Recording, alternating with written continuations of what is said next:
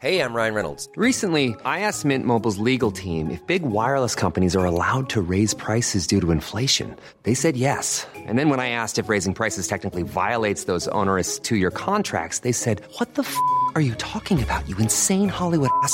F- So to recap, we're cutting the price of Mint Unlimited from $30 a month to just $15 a month. Give it a try at mintmobile.com slash switch. $45 upfront for three months plus taxes and fees. Promo rate for new customers for limited time. Unlimited more than 40 gigabytes per month. Slows. Full terms at mintmobile.com. I'm Sandra, and I'm just the professional your small business was looking for. But you didn't hire me because you didn't use LinkedIn jobs. LinkedIn has professionals you can't find anywhere else, including those who aren't actively looking for a new job but might be open to the perfect role, like me. In a given month, over 70% of LinkedIn users don't visit other leading job sites. So if you're not looking on LinkedIn, you'll miss out on great candidates like Sandra. Start hiring professionals like a professional. Post your free job on linkedin.com/people today. Hey, it's Ryan Reynolds, and I'm here with Keith, co star of my upcoming film, If, only in theaters, May 17th. Do you want to tell people the big news? All right, I'll do it. Sign up now and you'll get unlimited for $15 a month in six months of Paramount Plus Essential Plan on us. mintmobile.com slash switch. Upfront payment of $45 equivalent to $15 per month. Unlimited over 40 gigabytes per month. Face lower speeds. Videos at 480p. Active Mint customers by 531.24 get six months of Paramount Plus Essential Plan. Auto renews after six months. Offer ends May 31st, 2024. Separate Paramount Plus registration required. Terms and conditions apply if rated PG.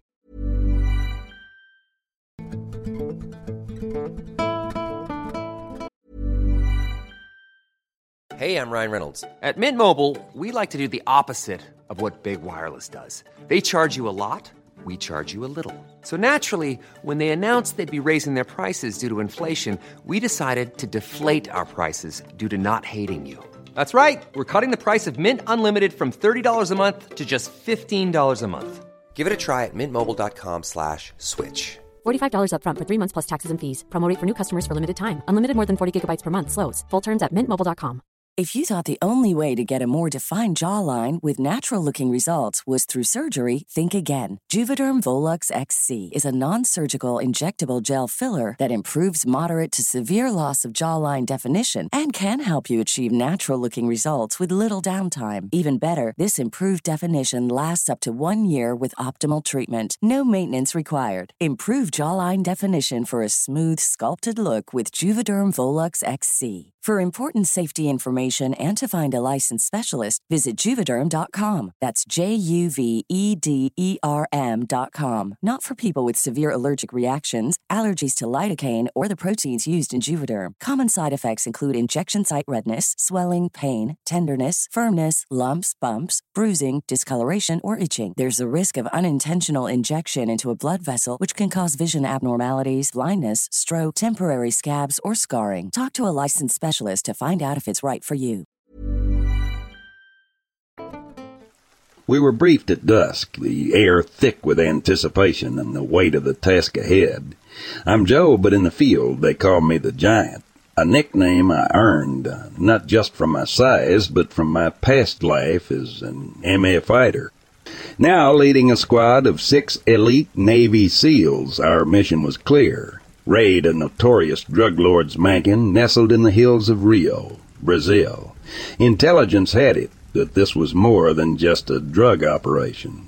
There was something else, something we weren't prepared for. The approach was textbook. Silent under the cover of night, our steps laid against the backdrop of Rio's sleeping beauty. We breached the perimeter, expecting resistance that never came.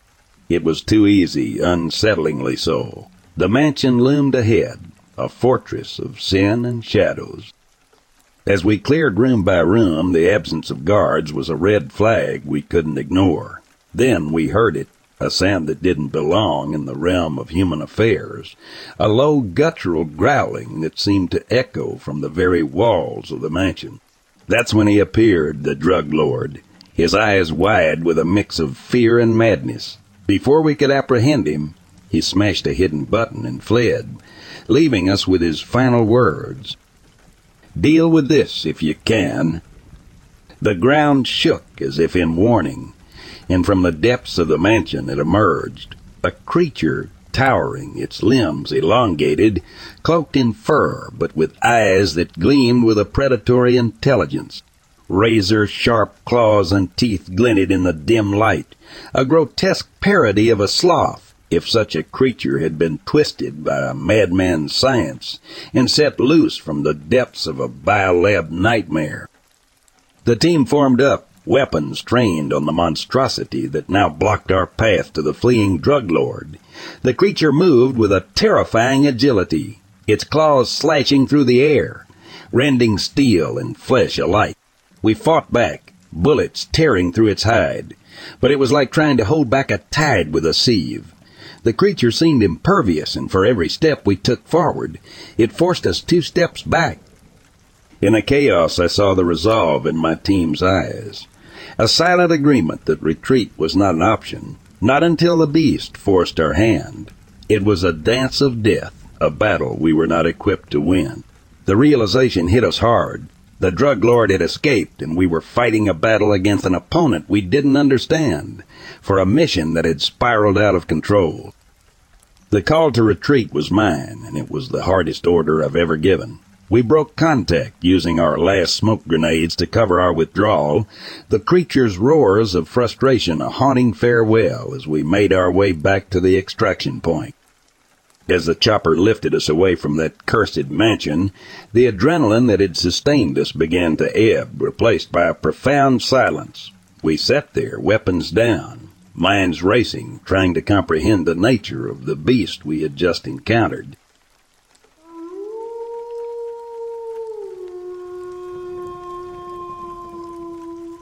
The air hung heavy with a sense of foreboding as our Special Forces unit descended upon the abandoned asylum in rural Kentucky. The place had a dark history, and rumors swirled about the unspeakable horrors that had occurred within its decaying walls. Our mission was to find a man working for the Secret Service who had been kidnapped by a local nationalistic gang. We knew this wouldn't be a routine operation, but none of us could have anticipated just how harrowing it would become. As we approached the asylum, the eerie silence of the surrounding woods amplified our apprehension. The moon cast long, sinister shadows that seemed to dance in time with our racing hearts. We were professionals trained to handle the worst of situations, but there was something undeniably sinister about this place. Our point man signaled for us to halt, crouching low as he surveyed the perimeter. Suddenly, a gunshot pierced the night, followed by a barrage of return fire. The gang had caught wind of our approach, and the shootout began in earnest. Bullets whizzed past us, and we quickly took cover behind trees and rocks. The crackling of gunfire filled the air as we encircled the asylum, trading shots with the gang members who defended their hideout. We knew we had to break inside to rescue our captive, but it wouldn't be easy. The gang was well armed and determined. With a coordinated assault, we breached the asylum's entrance. Chaos ensued as we moved through the dimly lit, decrepit hallways, taking down some of the gang members while others escaped deeper into the building. It was a gruesome battle with no shortage of close calls, but we pushed forward, driven by our determination to complete the mission. As we progressed deeper into the asylum's bowels, we encountered a series of locked doors, each one more forbidding than the last. It was during this tense search that I stumbled upon something that defied reason and sent chills down my spine. In the basement, hidden behind a rusted steel door, I found a room unlike any other. The air grew colder as I approached it, and a sense of dread washed over me. My heart pounded as I slowly turned the handle and pushed the door open. What I beheld within that room will haunt me for the rest of my days. It was about eight or nine feet tall, a shadowy figure that defied comprehension. It had two long, spindly legs, arms even longer that reached the ground, a round body, and a neck that seemed impossibly thin. But the most unsettling aspect was its complete lack of a face. There was nothing there, just an abyss of darkness where a visage should have been. Before I could react, the creature lunged at me with unnatural speed and strength. I stumbled backward, my heart racing as it passed through the window, shattering the glass. I watched in shock as it disappeared into the night. leaving behind only shattered glass and my own shattered sense of reality. I rushed to follow the creature, my instincts driving me forward despite the overwhelming fear that gripped me. But it was as if the thing had vanished into thin air, leaving no trace of its presence. I returned to my unit, shaken and breathless, to recount what I had seen. I described the creature in vivid detail, but my comrades exchanged skeptical glances. They didn't believe me, and I couldn't blame them. The asylum had been a nightmarish place. And our firefight with the gang had been harrowing enough without adding tales of faceless monsters into the mix. As we completed our mission and rescued the kidnapped man, the memory of that creature lingered in the back of my mind. I knew what I'd seen even if no one else believed me. It was a reminder that sometimes the horrors that lurk in the shadows are all too real, even in the world of the elite special forces.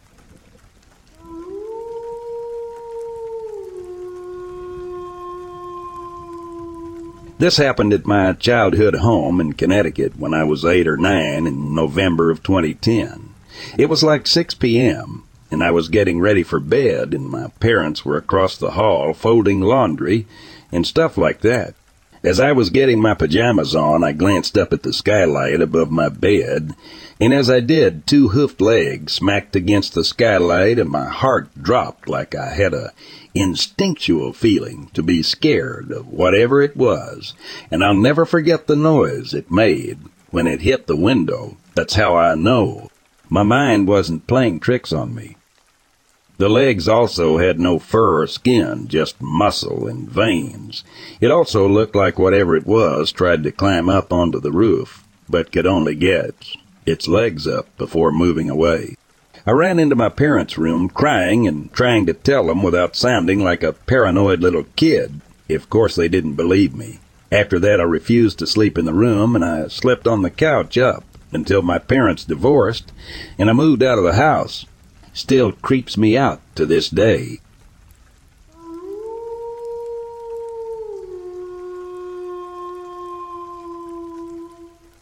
An ex and I went glamping in Santa Barbara a few years back and had planned to watch the meteor shower up a mountain above the trees with unobstructed views. So we took some wine and blankets to my car around midnight and drove up this super long trail before we planned to get out and hike up. As we reached the top, where we were to leave the car, something just felt strange. Nevertheless, we hiked up and found a spot, but after not long I could hear something in the distance, and we were sitting in darkness. I didn't like it, so I suggested we go back to the car and find a spot along the driveway that has a good view. We get back to the car and lay the blankets on the hood and lie on the top of the car, Elwayne's world, watching the airplanes and suddenly I hear a noise again. No less than fifteen if in front of us are cat eyes. That little reflective twinkle. I slipped through the open car window and turned on my headlights, and there was a mountain lion standing right there in front of us. My ex gets back into the car, too. We pull the blankets inside and watch the lion walk off to the side of the road. I drive maybe 200 feet further down the trail and suggest we watch through the sunroof. Our windshield, and as we are the mountain lion, turns up once again. We decide to leave back to the base and to our cabin. Strangely, the parking spot I had my car in under a tree for morning shade was now taken, and so I parked elsewhere. In the morning, the rangers had put up mountain lion present warnings, and a massive branch from the tree that my car was initially under had broken off in the middle of the night and smashed straight through the other car's windshield. Just a weird night.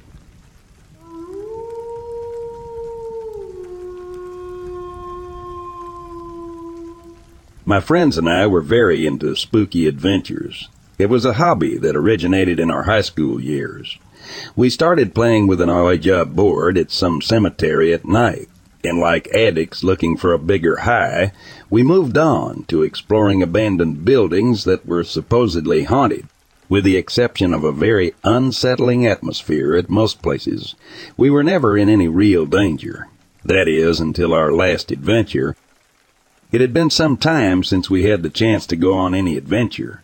Once we graduated from high school, some of us moved away for college, others started families, and others simply fell off the face of the earth. A while back, I was contacted by my best friend in high school, and after catching up, he proposed a trip to a national park. Usually, this sort of trip would actually be a nice outdoor experience with friends, but Mike had specifically picked the national park for a reason the disproportionate number of people that go missing there a year. This tidbit of information immediately made me pause. We were all, in a way, adrenaline junkies, always looking for that next scare. The difference this time was that we weren't going to explore an abandoned building or play in a graveyard. We were going to visit a place where real people go missing and are never heard from again. Mike, being the silver tongue devil as always, managed to convince me that we would be safe camping at the park and that a handful of our group had vast experience in the outdoors. Even though I should made the sane decision of hanging up the phone and going back to my daily mundane life, I was out on the road two days later and was meeting up with my friends at the park visitor center. The first thing I noticed was the immense beauty of the park. We had not even begun to explore the area, and it was already one of the most breathtaking places I'd ever laid eyes on. The second thing I noticed was the bulletin board next to the parking lot. It was overflowing with missing person posters. While we had begun to unload all our camping equipment, a park ranger came out of the visitor center's office. He looked tired, like he had not gotten a minute of sleep in the past week, but was trying hard to fake a friendly demeanor. Hello, everyone. What brings you to our park? he said in a tired voice. Mike engaged him in conversation. We're just here for a camping weekend, sir. The park ranger looked saddened at the words coming out of Mike's mouth. Yeah, it looks that way. Listen, you folk don't look like the misinformed kind, and I know you've seen our bulletin boards. People have a tendency to go missing in this park, and we are very short on staff, being I'm the only one on shift. If you insist on camping in this area, don't go too deep into the woods and stay on the paths. If you get lost out here, well, we don't have a good track record of finding nice folk like you. The park ranger didn't really stick around waiting for our reply. He went about his day, and we just went about ours. Our group composed of six people, three men and three women, Walked for a few miles looking for a good camping spot within the woods. I was initially against being so far away from our vehicles until Mike and one of his friends, Alex, pulled out hunting rifles from their bags. If there was anything dangerous in these woods, we would be surely safe, I thought. After a long walk, we found a spot that was perfect for our campsite, and we began setting our tents up. By nightfall, we had multiple tents around a campfire, and we began drinking a few beers and reminiscing about our old high school adventures. Around midnight, Mike had a terrible idea that he had joyfully proposed to the rest of us. We should try and find some of those missing people out here. Some of them would just be bones by now. Nobody was drunk enough to go exploring the dark woods in search of ghosts, with the exception of Mike and his friend Alex. When the rest of our group inevitably rejected his proposal, he took his hunting rifle, his friend and Brenda, the woman he was dating, and drunkenly set off for a scary adventure in the woods. As they left and we could no longer hear their steps in the woods, I remembered the park ranger's warning. Stay on the paths, which they most definitely did not do. My worries were validated hours later when they had not returned to the campsite. We tried reaching them on their phones, but we had no service this deep into the woods. After some debate, we decided to head back to the visitor center and get help from the park ranger. Regardless of his previous warnings, we would have a better chance at finding our friends with his help and not go blindly searching in the woods and inevitably get lost as well. We only took what was necessary with us, some flashlights and the other hunting rifle Alex left at the camp. About 30 minutes into walking back to the visitor center, we noticed something unsettling. All the wildlife around us seemed to go dead quiet. It seemed like our footsteps echoed throughout the woods for miles. From my very limited experience in nature, I could remember that when the woods went quiet, a predator was nearby. Just when I was about to consider the sinister thought, a scream broke the silence. Help! It sounded like Mike was crying out somewhere not too far from us. Help me! We started to follow the screams for help, which led us further and further away from the path. A few dozen feet deeper into the woods, we found a flickering flashlight that had been cracked and barely functioning. A few feet in front of us, we could hear Mike. Help me. Mike sounded weaker this time, but something was off.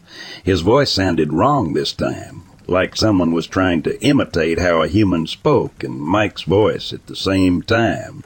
Mike, are you hurt, buddy? I said, concerned, but not moving an inch forward until I got a reply. Yes, come. Help, Mike said maybe twenty feet in front of us. He looked like he was on his knees. Where are Alex and Brenda? I asked while signaling Josh to ready the rifle he was carrying. There, here, we, found them. I pointed my flashlight towards Mike. His body was on his knees. His head was slumped forward, and his shirt was covered in dirt and bathed in blood. I now knew that whatever was talking to us, only a few feet in front of us, was not Mike. He had been dead for hours. They were so damn tasty. The voice stopped trying to imitate Mike. Mike's head raised up to where we could see, his lifeless eyes rolled to the back of his head, and somehow his dislocated jaw was moving by itself, like some sort of demonic ventriloquist and dummy show. Something large and grotesque emerged from behind Mike's corpse. It had one of its inhuman hands lodged into the back of Mike's skull, using him as a puppet. It wasted no time to drop on all fours and rush towards us. Josh fired a shot at it and missed. Before our reflexes could kick in, it had crashed into us, throwing Amber and I in different directions, but making sure it got Josh first, as he was the biggest threat with a weapon. I landed a few feet from Amber, who had landed badly and broken her leg. I got her up and we shuffled as fast as Amber could go while the creature ripped chunks off Josh. We made it maybe 50 meters before we were knocked to the ground and Amber was pulled away into the dark woods, screaming all the way. I got to my feet again and sprinted faster and further than I had ever gone before. I stopped hearing Amber's wails of pain and knew that thing would catch up to me in a matter of moments, no matter how fast the surge of adrenaline would make me run. I fell in the darkness longer than I should. There must have been some sort of cliff I failed to see. I landed on something hard and soft at the same time. I couldn't see a thing after I dropped my flashlight. I could only smell the terrible putrid stench of death all around me. I could hear dozens of flies buzzing around me, and it made me froze in terror. As my vision focused in the darkness, I could see the hundreds of bodies around me. I had fallen into a mass grave. None of the corpses were complete from what I could tell, and some of them I recognized. Amber and Alex were among the piles of dead, and one particular body I could recognize as the park ranger that we had met in the morning. I had to swallow my scream as a couple more bodies were thrown into the pile. The creature was actively looking through the pile for any signs of me. I had to play dead until the creature left in defeat.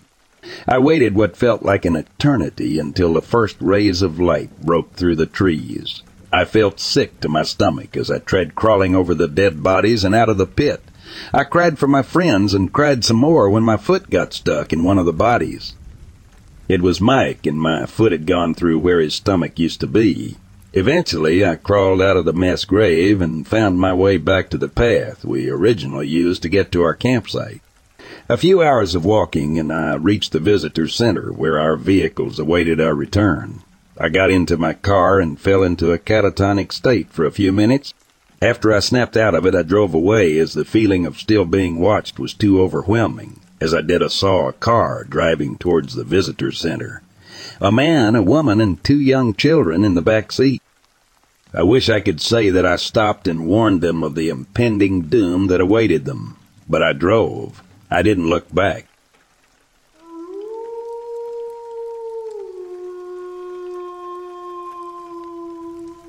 About two weeks ago, me and my two friends were bored around 2 a.m. and decided to go walk to the park in my neighborhood. It's a pretty small park with one playground, but it has a gully that leads to a walking path near a stream that leads all the way up the canyons and the mountains. I live in northern Utah. I've been to this park a lot since I was little, and I've already had a couple experiences in the past there that seemed not human. We got to the park and it was completely dark, the lights that usually turn on at night at the park were off. Or maybe it was just late enough that they turned off, but still it was like pitch black. We entered the side of the park where the playground is and kinda just walked around for a minute and sat on the swings. Then my friends convinced me to walk into the gully with them. I was already terrified to walk in that gully in the daylight, so we're walking down the path and we're having to use our phone flashlights like in a legit horror movie since we cannot see almost anything in front of us. My friends were laughing mostly and felt fine, but I already was really anxious, and so we kept walking around and they kept trying to convince me it was fine. But I was genuinely really scared and felt like I was being watched up until we got out of the gully.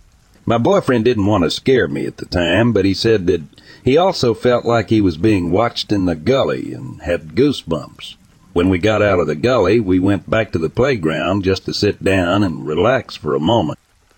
When we sat down, we began to talk about how we felt a bit uneasy down in the gully and just talking about the normal things we talk about.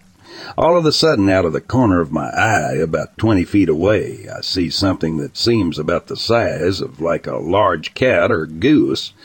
I don't know. Low, and it is slowly walking at a diagonal angle kinda towards us, but with really pronounced and long steps, kind of like something hunting its prey, but it seemed like it only had two legs. So I pointed it out to my friends and turned on my phone flashlight in the area it was and literally a pair of orange eyes, like when animal gets a light flashed in their eyes, was staring right at us, so I got up and we all kind of freaked out and ran more. So we ran to the end of the parking lot before my boyfriend went closer again with his flashlight on and said he saw something crawling on all fours towards us. So we booked it home, but felt like we were being watched the whole time.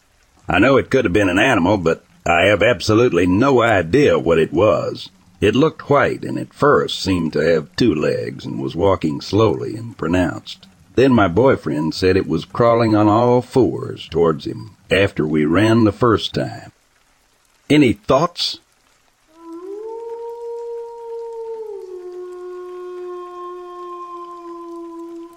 It was 1978, about 20 miles west of Denver in Golden, Colorado. This was right before my family moved to Montana. I and a buddy of mine were 16 years old at the time. What we did was we kind of snuck out of the house at night, you know. This was on Lookout Mountain Road. We come out around the corner and there's a recreation area on the right side. They have company picnics in there, a baseball diamond, picnic tables, etc. There was this tall creature standing near the pitcher's mound beating a large dog with a stick. This thing was at least eight feet tall, and it wasn't human. I could tell that right away. Yeah, it was a Bigfoot. The dog was either unconscious or dead. Right across the street is the nature center, and there's a big stone gate. And there's a very strong Chinook wind blowing. We get behind the gate, and we're watching this scene. It's got the dog by the tail, and it's beating this dog on the head. It had the dog in its left hand and the stick in the right, holding it out, you know. I turned to my friend and I whispered. I forget what I whispered. I think I said, Can you believe this? This thing turned its head towards us like it heard me whisper. We had to be at least a hundred yards away from it. Maybe the heavy wind allowed my voice to carry. We were downwind from it. It suddenly took off running and must have covered 200 yards in five seconds or so. After several minutes, we walked over to the dog. By that time, the poor thing was mangled and dead. About an hour later, after retrieving a shovel, we buried the dog in the woods. There was no collar or identification on it. I have no idea why Bigfoot was beating the dog. After all these years, my friend and I still talk about the incident.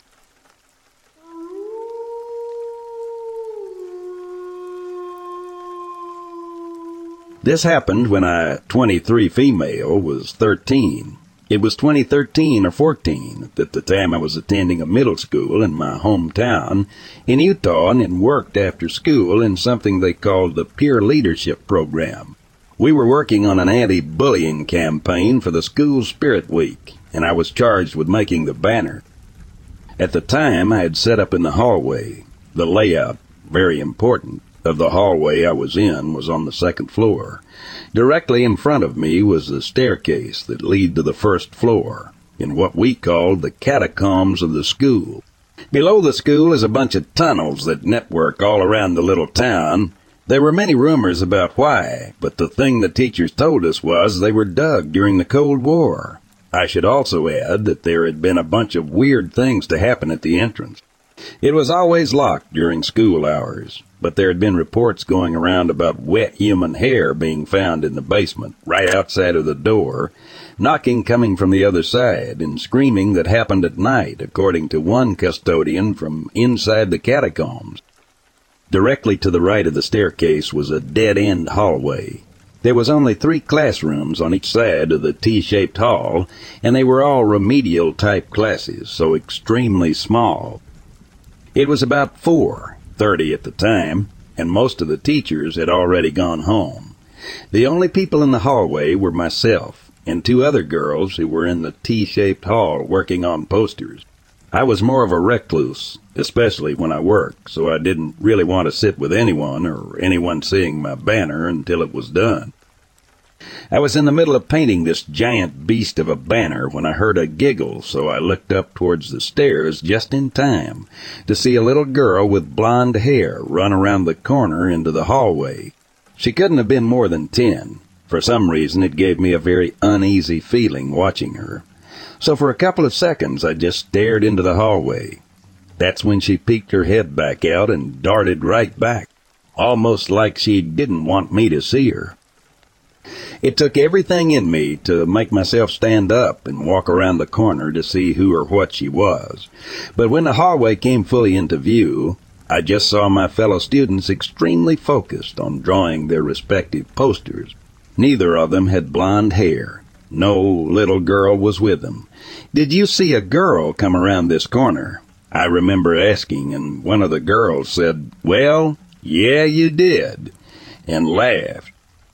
I proceeded to explain what I had seen. They were both adamant that no one had come into the hallway before I did. Just in case, I went around checking all the doors, and they were all locked tight. I was freaking out, and I could tell that it was freaking them out, so we all decided to just call it a day and go home after that. Posters and banner be damned. I still don't know what it was. I want to say it was a ghost, but she looked too. Real for that, like I could actually reach out and touch her. That, and I've had my fair share of hauntings at home in my own house. Stories for another day. So the fact that the spirit of a little girl would make my hair stand on end and my heart drop was extremely weird to me. Does anyone know what this could be? Could it be connected to the wet hair that was found years prior? Why couldn't anyone else see her? Why was I filled with immense dread when she ran by?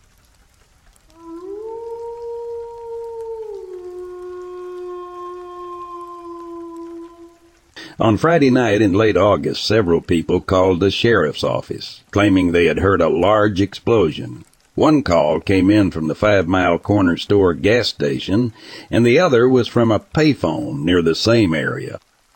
The police were dispatched to the area, and after a brief search, they located a small glowing fire and billowing smoke. They followed it to an isolated area on Priest Street, where they found an overturned car on fire. The car was entirely engulfed in flames. An approach was made for rescue, but no one was seen inside the fire. Eventually, the fire was put out, though the car was burned to the bone. The area was cordoned off while the deputies investigated. Eventually, the car was identified as belonging to a man from South Bend, Indiana, who told the police that his brother had borrowed it. Shortly afterward, the police were notified by a local, Madrid Whitney, that two teenagers were in her house after being in an accident. The police interviewed the couple, Roy Townsend and Jay Arndt, both from Hillsdale, who were both in shock. They eventually indicated that they had been sitting in their car for some private time when something attacked it. They indicated that the auto was pushed forward and then flipped over. They claimed that something began smashing the vehicle. Mr. Townsend stated that at first they had been hit by another car, but couldn't understand when it appeared to be a thing. Townsend claimed that it was like a bear, but looked like a giant man, and began smashing the car. Miss Arndt indicated that Townsend Even when we're on a budget, we still deserve nice things. Quince is a place to scoop up stunning high-end goods for 50 to 80% less than similar brands. They have buttery soft cashmere sweaters starting at $50, luxurious Italian leather bags, and so much more. Plus, Quince only works with factories that use safe, ethical, and responsible manufacturing. Get the high-end goods you'll love without the high price tag with Quince. Go to quince.com/style for free shipping and 365-day returns.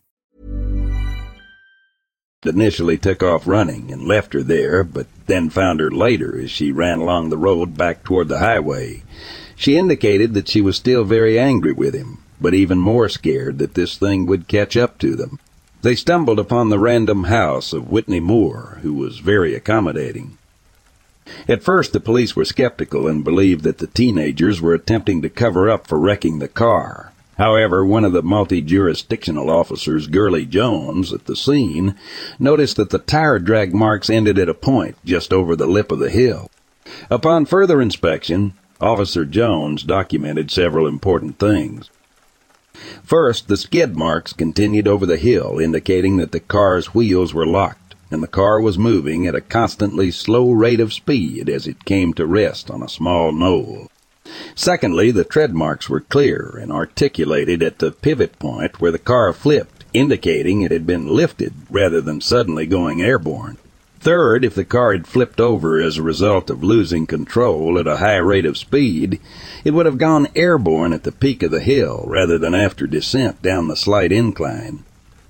At the time, the other officers ridiculed Jones, and his immediate supervisor rendered his observation as irrelevant, stating that it would not change the outcome of things.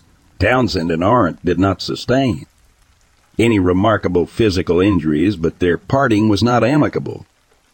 Officer Jones indicated that the next day, in the light of the sun, he searched the area.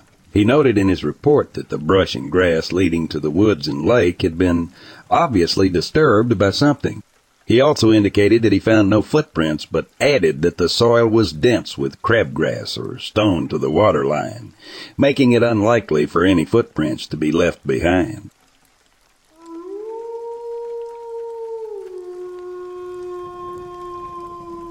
So this happened to me in 1978 or 1979. I was kindergarten or first grade at the time in Centennial Park in Sydney. I was at a fifth birthday party coming back from the cinema, the theatrical cut of the Spider-Man TV series at Bondi Junction Plaza, and in the back of a station wagon with another friend whilst the other kids were in the back seat, and we were all being driven to the bicycle course. As we rounded a clearing that was obscured by trees, I've included the two locations where I think this was.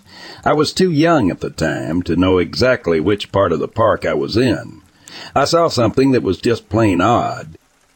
What I saw initially was a very cartoonish looking wooden hut, very cubical, probably about 2.5 meters times 2.5 times. 2.5 with a triangular roof and a large window on the side.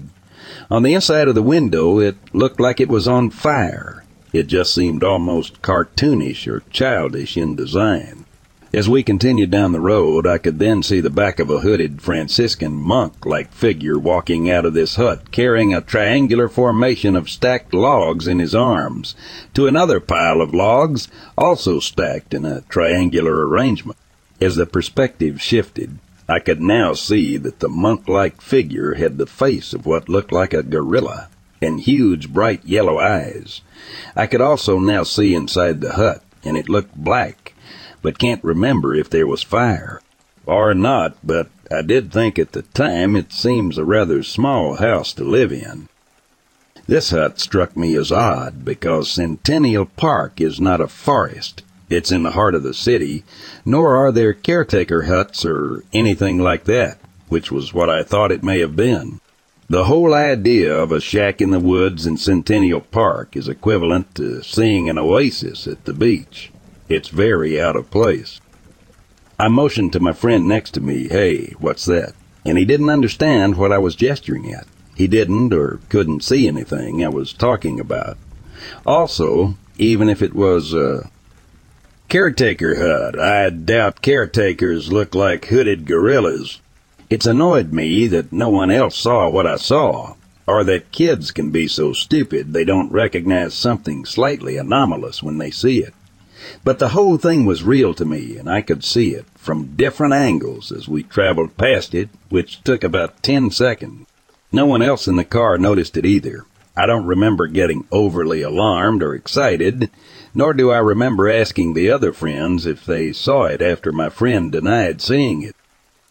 This incident has been etched into my brain for over 45 years, and I've mentioned this story in two places on the internet over the last 20 years, but never got any response. In particular, I found a post discussing the hooded beings and something with a triangular motif. Fortean Times or Mysterious Universe forums, and so I think that there may be some connection to it.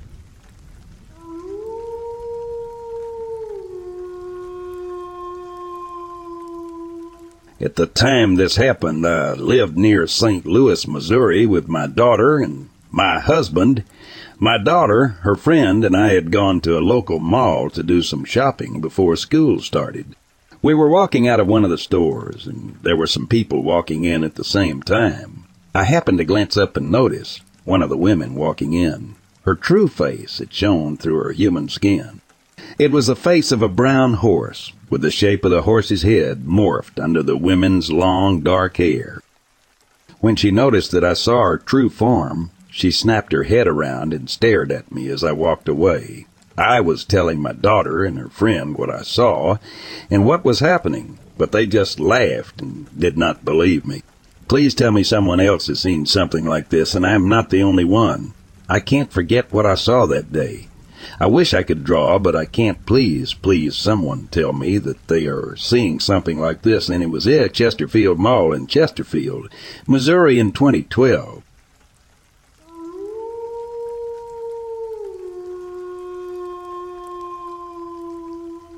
This took place in western North Carolina in July 2021. The weekend this happened, I headed to an area in the vicinity of the Great Smoky Mountains near Waynesville in Haywood County for a solo camping trip. At that time in my life, I needed to be alone to get away and clear my head after being cooped up for the last two years or so. I drove there on a Friday night and had an uneventful first evening setting up camp, and then I hit the sack early. I got up about 5:30 a.m. the next morning and I didn't waste any time heading out since I wanted to beat most of the midday summer heat. All was good for a while until I was hiking up a steep trail. I was huffing and puffing. When I stopped to catch my breath, I saw a dog way off in the distance. At first, it didn't even really register with me, but it was coming my way, and as it got closer, I became aware of how much larger it was than other dogs usually are, and it was moving along using only its back legs.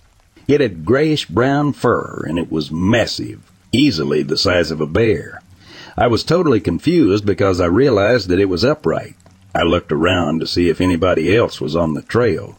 But it was just me and this thing on this mountain trail in the middle of nowhere. The fear started to set in as I began to fully understand the seriousness of this situation. I didn't know what this creature was, and I had no idea if it would attack me. Thoughts started creeping into my mind of all the things that might possibly happen, but I stood my ground and I didn't flinch, hoping that if I didn't make any movement, it would just go away.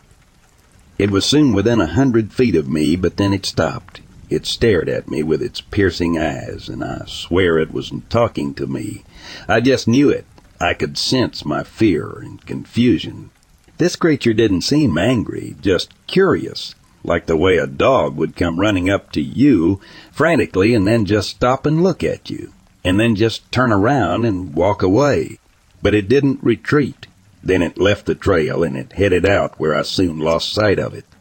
At point I smelled the odor of sulfur, so strong that I felt the urge to retch right there on the trail. I started to feel faint, so I sat down on a nearby log to catch my breath.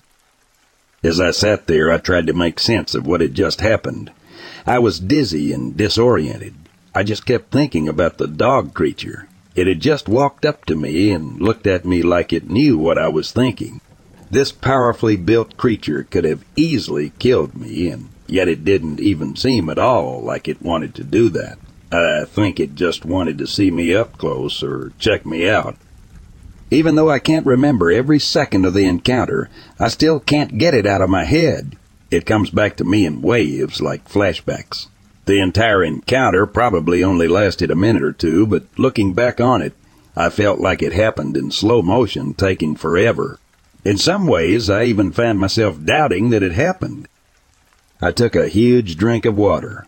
I was skeptical of my own eyes and thought that maybe I had hallucinated the encounter due to dehydration. After that, I turned around, headed back to my campsite, fixed something to eat, and hung out a bit longer. But eventually, I decided not to stay another night, so I packed it up and headed back home. I still can't say for sure what that creature was. I know that I'm still alive to tell the tale, which means it wasn't angry. I will say that my funk ended after that incident, and I have a totally different view of life.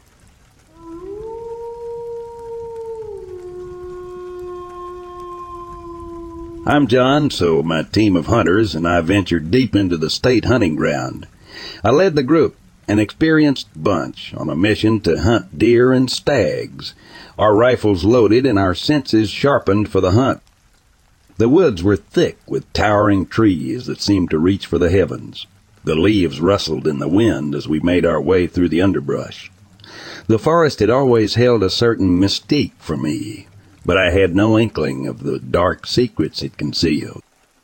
As we pressed further into the woods, we stumbled upon something that would change the course of our hunt forever.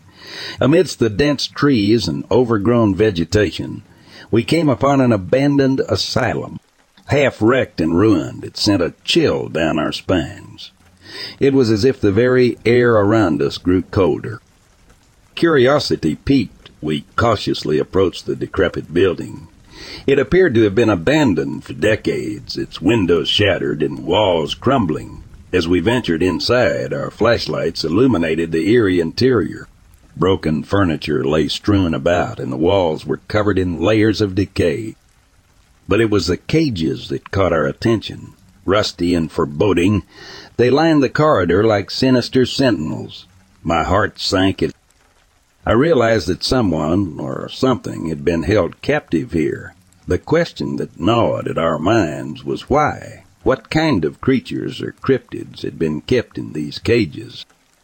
We pressed on, deeper into the asylum's labyrinthine passages, our unease growing with every step.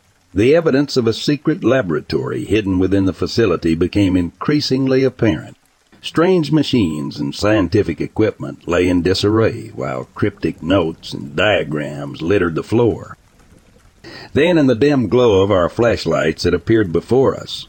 An unknown cryptid, unlike anything we had ever seen. It stood tall and menacing, its emaciated form covered in matted grayish fur.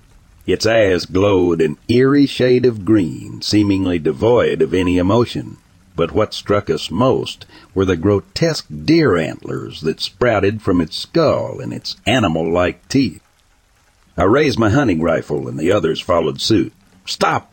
I shouted, our voices echoing through the decaying asylum. The creature, this wendigo-like being, screeched, an unearthly sound that sent shivers down our spines and then in a terrifying blur of movement it lunged at us. The impact knocked us off our feet, sending us sprawling across the dirty, cracked tiles of the asylum floor. The creature was upon us, its breath foul and rancid as it gnashed its teeth inches from my face. We fought desperately to push it away, but it was unnaturally strong. Then, out of sudden, the Wendigo managed to break free from our grasp and with another blood-curdling screech, it vanished into the darkness of the asylum, leaving us in stunned silence. As we slowly rose to our feet, battered and bruised, we exchanged wide-eyed glances, unable to comprehend the reality of what we had just witnessed. Breathing heavily, we contemplated our next move. Should we report this sighting to the authorities or keep it a secret, knowing that no one would believe us? What do you think?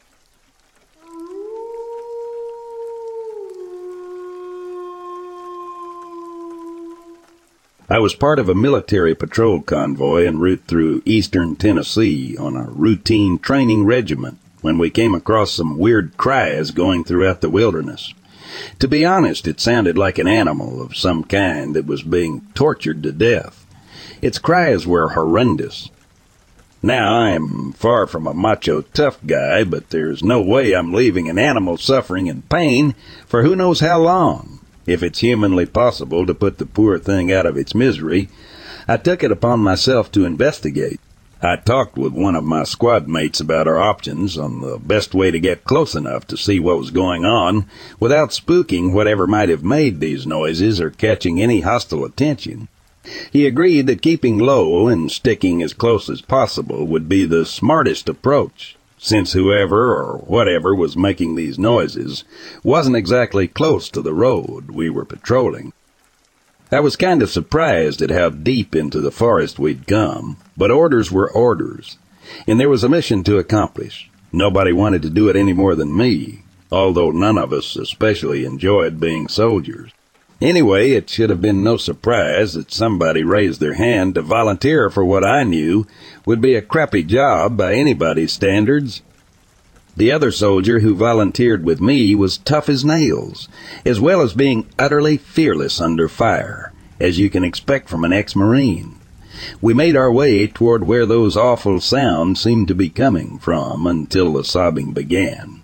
Now things went from bad to worse as we felt like we were being watched in conjunction with all those noises. We never found a trace of the noises, but they kept persistently going on throughout the entire route of the convoy, like they moved along with the vehicle, which was a pretty unsettling feeling altogether.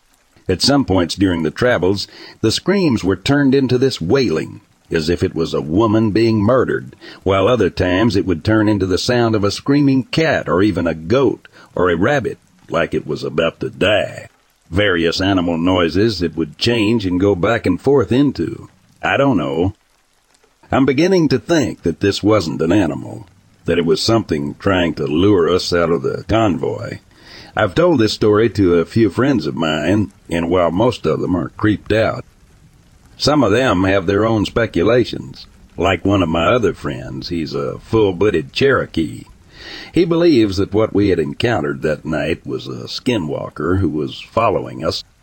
I had to actually learn what a skinwalker is, and I'm not sure if skinwalkers are specific to Navajo culture or not, but either way, they're these beings who can shape, shift, and I'm thinking that's exactly what was happening that night. We were being followed by a witch that, for whatever reason, wanted us to leave the safety confines of our convoy and venture out just far enough by luring us with these cries of an animal before he or she could get us. Now, what their intentions were with us, I'm not sure, but it was very unsettling. Even making it 100 or so yards off the convoy, things felt dangerous, like we should retreat back to our safety zone. And even when we did, we didn't make it very far. We've done this route several times, and this is the one and only time I've ever heard these noises. This is also the one and only time I've heard of these noises following us for the amount of miles it did, which is very disturbing in its own right. It just reinforces the belief that this certainly was something, and not just an animal crying in pain, wanting to die for if it was, the noises would have ceased eventually. But to follow us as many miles as it did, something was certainly wrong. Anyway, I'm writing this because I wanted to know your take on things. Could this certainly be a skinwalker or some other sort of demonic being? Or was this actually maybe just an animal crying out for help and maybe we just mistook the sounds for the way they were carrying out and reverberating throughout the wilderness? I'm still not sure, but I'd, I'd love to find out for sure.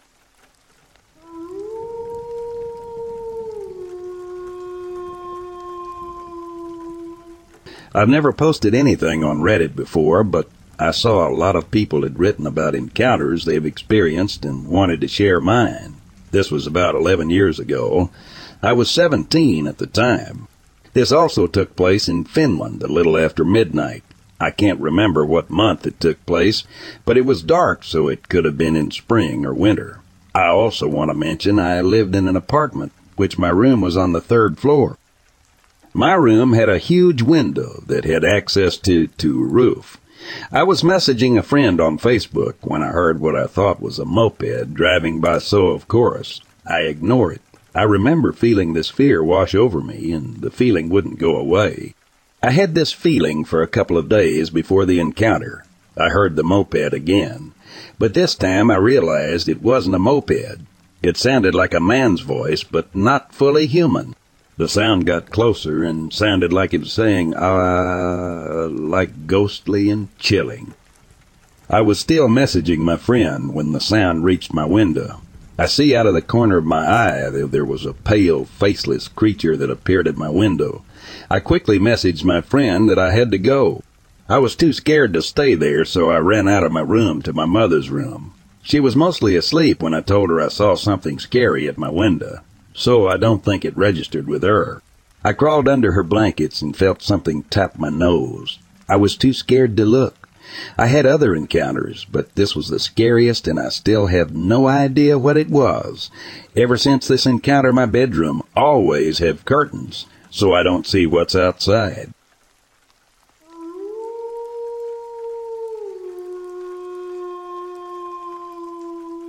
This all took place a few days ago still unsure as to what the F was going on. Anyway, I was sat in my room playing some Xbox when I heard what sounded like a dying animal coming from outside my window.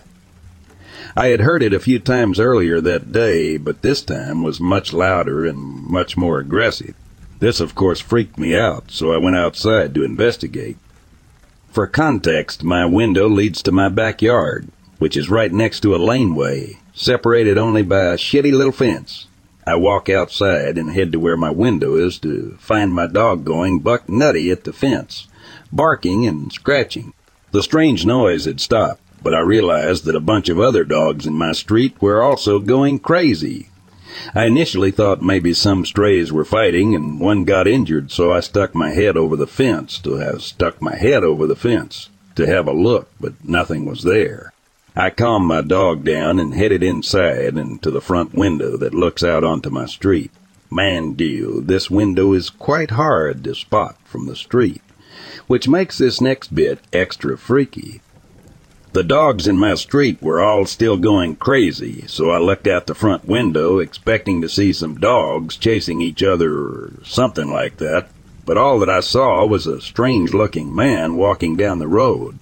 His back was turned to me and I stared for a bit, trying to analyze the situation. That's when out of nowhere he turned full 180 and made direct eye contact with me. When his eyes met mine, I shit myself and quickly ran from the window. I gathered my thoughts for a second or two and decided to look back out and see if he was still standing there. But nothing. No one. He was gone. The time between me leaving the window to me looking back to see nothing was much too short for him to have left. This whole experience left me quite shook and confused as to what I actually witnessed. Please feel free to comment your thoughts on what happened. Am I crazy or did I genuinely see something non-human? Just so you know, I'm rather unknowledgeable with this stuff, so any ideas or opinions in this event is a massive help. Thanks for reading.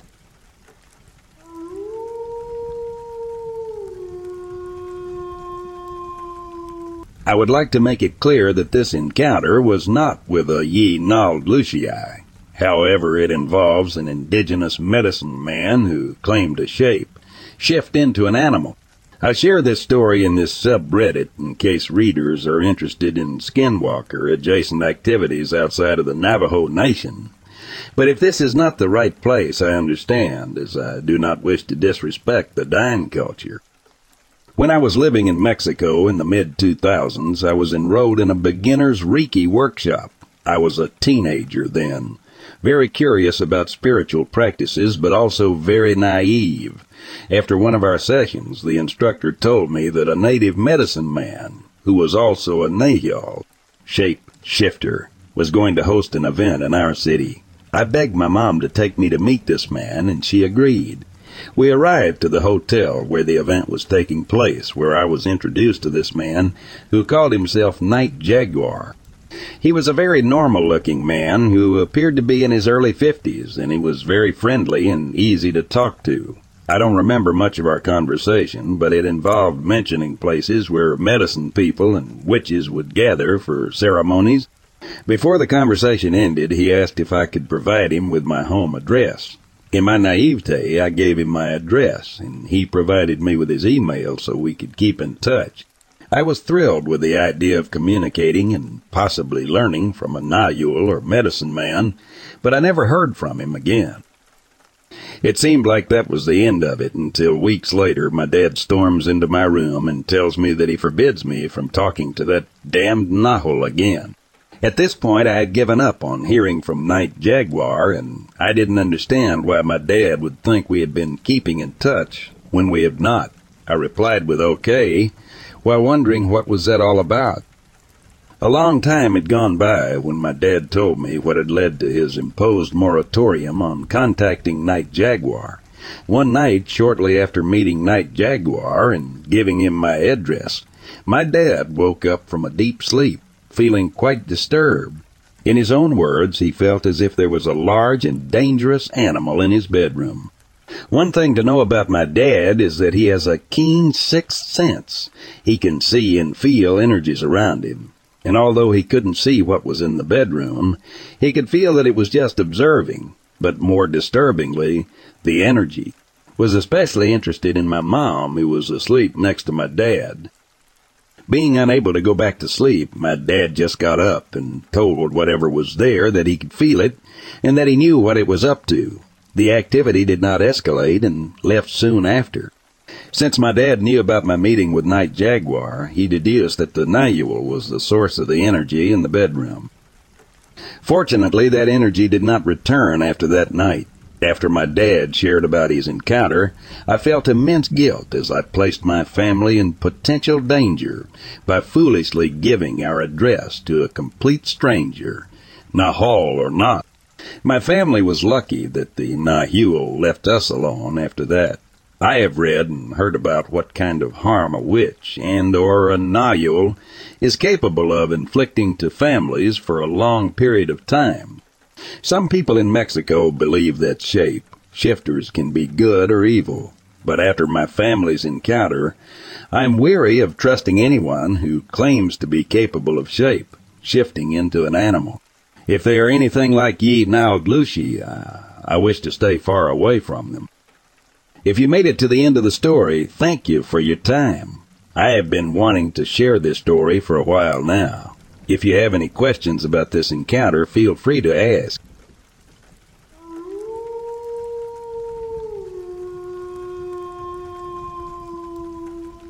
I live in rural Lancaster County, Pennsylvania, and about a half hour from where I work. I can get there going about five different ways. I usually take the most direct path because the other ways take me into Amish country and heavy deer traffic. Plus, it's shorter, obviously. I pulled out of my driveway, and the next thing I remember, I was pulling into a gas station in a town almost two half hours and six counties away in the opposite direction. I was literally in a town called Huntingdon, which is northwest of my home. I don't recall leaving the town where I live, driving the interstate or the sunrise that morning. I leave for work at about 5 a.m. It's still dark. The thing that creeps me out the most is the fact that, like I said, where I was is well over 100 miles away from my house. What I want to know is how I got there in about an hour and a half. It was just after 6:30 a.m. I would have had to have driven through the heavy traffic during the morning going well over 70 or 80 miles per hour, at least, plus retain zero memory of it That freaked me out so bad I called in and told him I wasn't going to be there for health reasons and went to see my doctor that afternoon after returning home. I told the doctor my story, though I knew he didn't believe me. I'm fairly young and Alzheimer's or dementia doesn't run in my family. The doctor did tell me I somehow hypnotized myself, which I don't understand. I brought up the incredible time I reached this destination and the towns I would have had to drive through to get there. He told me to slow down and take some time off of work, but he didn't offer or suggest any help. That was about a year ago, October 2022, and it hasn't happened since. But what really confuses me was the fact that it happened when there were several UFO sightings in the area.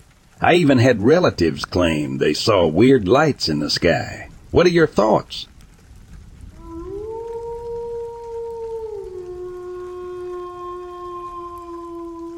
My story is pretty crazy. I live in San Antonio, Texas. One night in June 2020, when I heard my dogs going crazy, three pit bulls barking a lot more than usual, so I step outside. They're looking up towards the sky. I see something flying over my house, really big. I tripped out. I thought it was a super big owl or something, so I went inside and my dog started going crazy again. So I go outside again with my flashlight, and this time they're barking towards the dark corner of my backyard. So I'm trying to flash my light over, but I can't see anything. I hear movement, something really big. I tried throwing a rock over there, but nothing.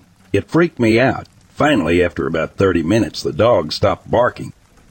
So, about a month goes by and I'm in my backyard again, but during the late afternoon. In my yard, I just looked up, gazing at what I heard. A noise up above the trees. I swear I saw something really big, like flying by to where the wingspan on this creature had to have been at least 12 feet wide. The strange thing is that every time it flapped its wings, you could hear a whooshing sound. It was so big I could not believe my eyes. I tried to take a photo on my phone, but I could not focus on it. I went online and searched. It wasn't similar to any of the reports posted. Not a pterodactyl, mothman, or thunderbird. The wing shape was bat-like, but strangely different. More like a gargoyle. The color of the creature was grayish, almost steel, blue. No feathers. It seemed hairless. The head was small and no facial features were seen. It made no sound while flying, other than the whooshing when flapping the wings. I recently talked to an ornithologist at the San Antonio Zoo, but he just brushed it off as a misidentification. I asked him if there was anything that big flying around South Texas. He just shrugged his shoulders and said no.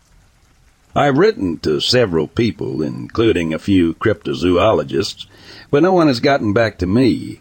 That was one of the craziest things that ever happened to me.